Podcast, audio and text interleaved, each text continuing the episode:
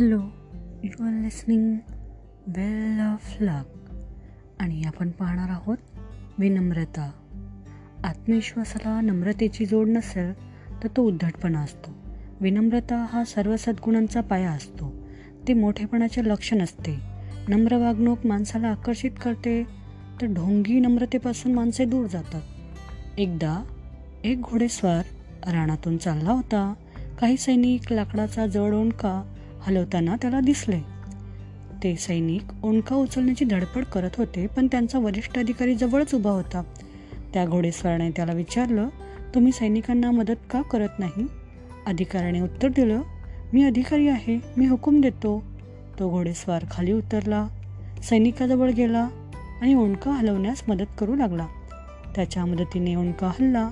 घोड्यावर स्वार होऊन तो घोडेस्वार त्या अधिकाऱ्याजवळ गेला आणि म्हणाला पुढच्या वेळी जेव्हा तुझ्या माणसांना मदतीची गरज लागेल तेव्हा सेनापतीला बोलवा. तो अधिकारी चपापला चौकशी केली तेव्हा त्याला समजलं की तो त्यांचा सेनापती जॉर्ज वॉशिंग्टन होता. या गोष्टीचे संदेश अगदी स्पष्ट आहे. यश आणि नम्रता हातात हात घालून चालतात. इतर लोक जेव्हा तुमच्या नावाचा डंका पिटतात तेव्हा त्याचा आवाज अधिक दूरवर जातो. याचा जरा विचार करा. साधेपणा आणि नम्रता ही मोठेपणाची दोन लक्षणं आहेत. नम्रता म्हणजे स्वतःला कमी लेखून वागणं नव्हे तसं करणं म्हणजे स्वतःला गौण लेखल्यासारखं होईल. सौजन्य म्हणजे दुसऱ्याची कदर करून वागणं. एरवी आपल्यासाठी बंद असणारे दरवाजे सुद्धा आपल्या सौजन्यपूर्ण वर्तनाने उघडतात असा अनुभव येतो. फारसा बुद्धिवान नसलेला पण सौजन्यशील माणूस बुद्धिमान पण असभ्य माणसापेक्षा आयुष्यात पुढे जातो. छोट्या छोट्या गोष्टीमुळे मोठा फरक घडून येतो. चलाकपणापेक्षा लहान सहान गोष्टीमधील सौजन्यपूर्ण वर्तन माणसाला अधिक पुढे घेऊन जाते. अंगी रुजलेल्या नैतिक वर्तनाचे सौजन्य हे दर्शनी रूप आहे. यासाठी एक पैसाही खर्च करावा लागत नाही.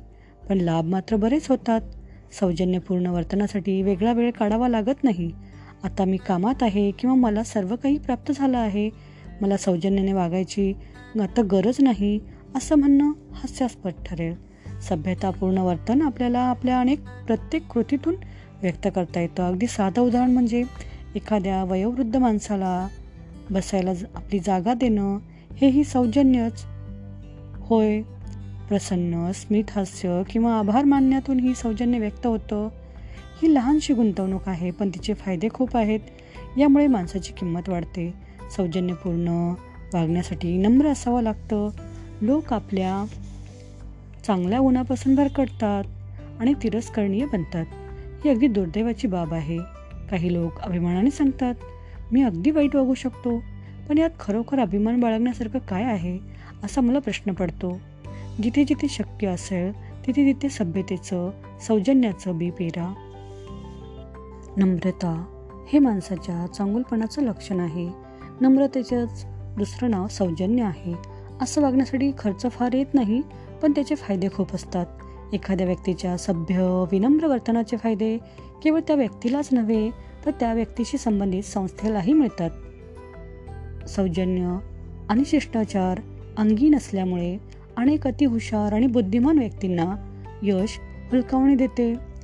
अशी असंख्य उदाहरणे आहेत.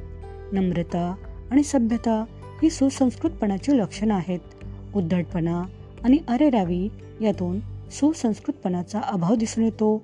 म्हणून सर्वांशी आदराने आणि सन्मानाने वागा. थँक्यू